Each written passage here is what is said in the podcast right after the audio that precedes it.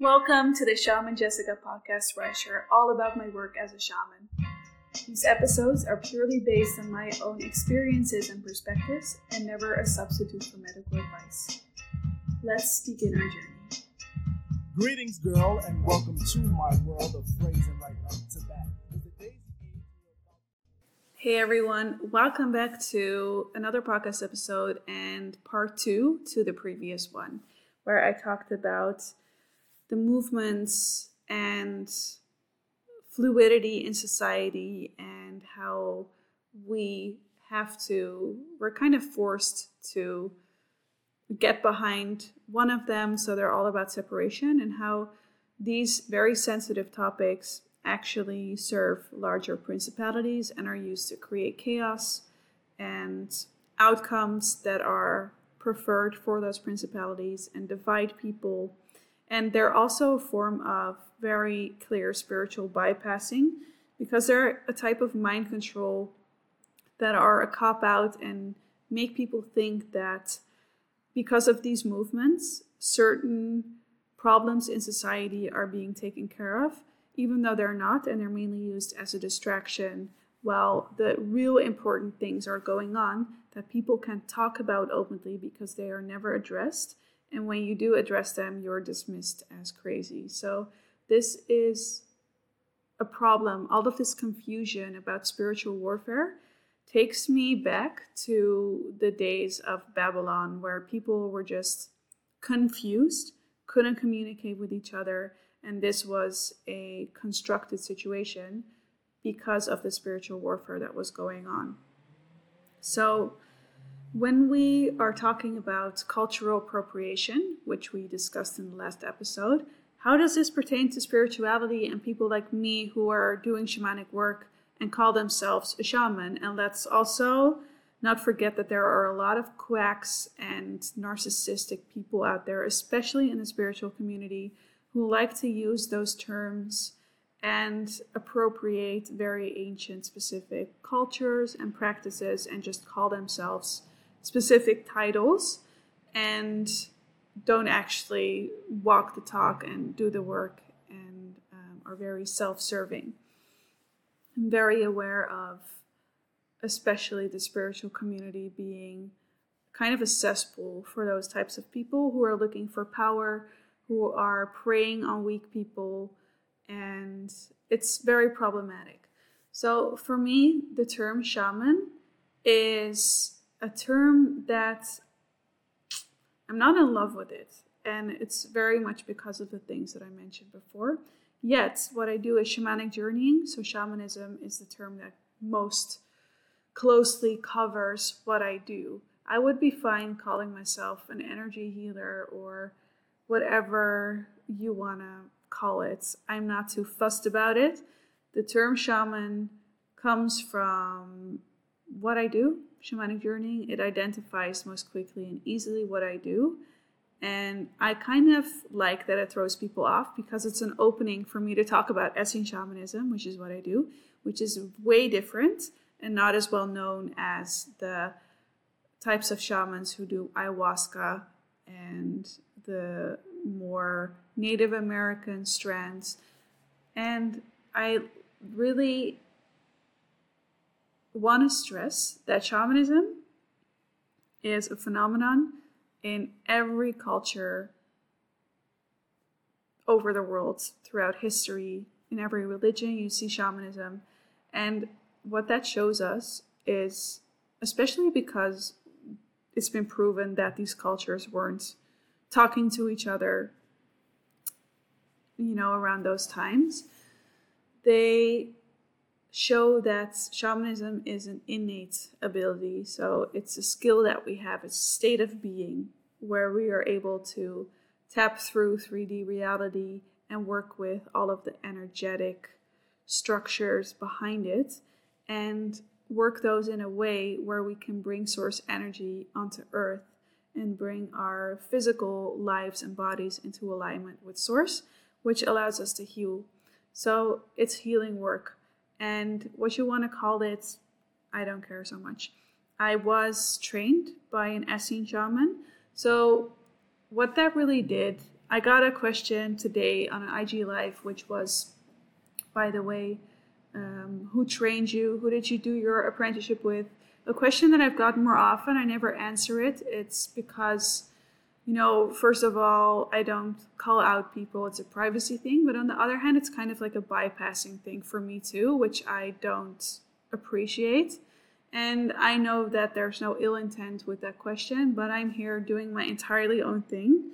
What that apprenticeship did for me was it did teach me kind of like a system, but most importantly, it gave me so much validation for what I was already doing. And my work now is a pretty strong departure from that work in many different ways. And I created my own apprenticeship to be very inclusive, which mine wasn't. And I teach very different things. I teach in a way that is not only really what I was missing in my training, but is true to who I am and how I work and everything that I do outside of journeying for people and putting into practice. So on Instagram, my podcast, my offerings, everything is about what I do, and that's what I want to focus on and honor. So that aside, I was trained by a shaman and that's how I kind of learned that what I was doing was shamanic journeying. And it was a big hurdle for me to kind of get over my resistance and call myself a shaman, which I don't have to do in my private life, and I don't. I don't make anyone call me that. Um, but when you are out in the open talking about things, it is, you know, common sense and important that people can kind of understand and recognize what you do and call it a name. It's just language, it's just semantics for me. And my Instagram handle, I wanted to call it Jessica Vandenbrand Shamanism, but it was too long. And I noticed that I, just by going with shaman as a title, so much resistance was coming up around that in itself that I just knew that that was why I had to do it. And I'm happy I did because these questions and things allow me to really lay all of these things on the table and talk about all of this stuff in the first place, which is great. So, okay, the term shaman. When you call yourself a shaman and you don't come from, let's say, a multi generational shamanic lineage yourself, what does that mean? Like, what are you doing? Well, there's my own experience, and then there is a tendency that I see going on outside of myself. So let's focus on me first. My work, the value comes from what I'm doing, and as long as I am healing people and helping people, I don't care if whatever you want to call me, right? The things that I do out there, the, the mediums that I use to be out in the world and really talk about this work, the title helps me to do that essentially. And what is quite interesting is that Essene shamanism is, in fact, a very, very ancient lineage. And I only discovered my relationship to that lineage and where I come from after I was already doing this work. So I think that that is such an important thing to share with you. That the thing that made me do this was not that I found out that I, in fact, am Jewish and I'm from a Plantagenet line, which is very ancient, and you can relate all of that back to the Essenes, but that is not what is important to me. What is important to me is that I am able to add value. And these were the gifts that I was given, and I want to use them. And whether they are given to you ancestrally, so yes, part of this is in my DNA, but I also teach people who not necessarily come from those types of backgrounds and they don't have any experience in spirituality or healing before they begin, and they go on to become excellent healers. So, this is what I mean by inclusivity. And then there are people who call themselves shamans and they don't do shit. They just do it for their ego or they want to prey on naive women or whatever creepy stuff people are out there doing. And some of them mean well. There's probably a lot of appropriation in there, especially when it comes to Native American culture. What I do in Essene shamanism, what I love about the Essenes, you can go back and listen to my podcast episodes about them, but they are a community that are doing what I'm doing now in a way, but just in a different, more evolved society, in a technologically advanced society. But we're dealing with the same suppression and the same reversal that was going on in the time of the Essenes. And what we are holding on to is a remnant of what is pure in a way of living that is pure. So we come from a background, all of us, where we are dirtied and muddied up as soon as we come into the world. And then we want to remember where we came from, what we're here to do as humans. And we need to get energetically, spiritually clean. And we need to become engaged in spiritual warfare, all of us, because so much is at stake and this is a universal thing.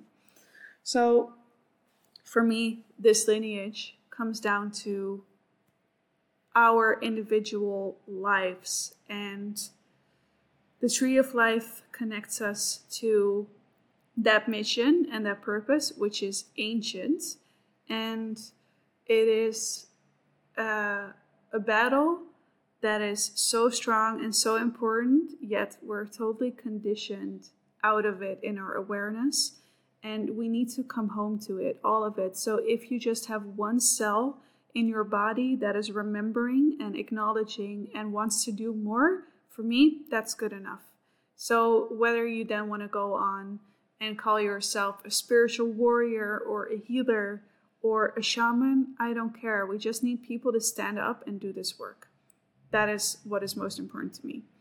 And what we are fighting against are demonic entities and principalities that are taking a stronghold over the earth. And the way that they do it is through people.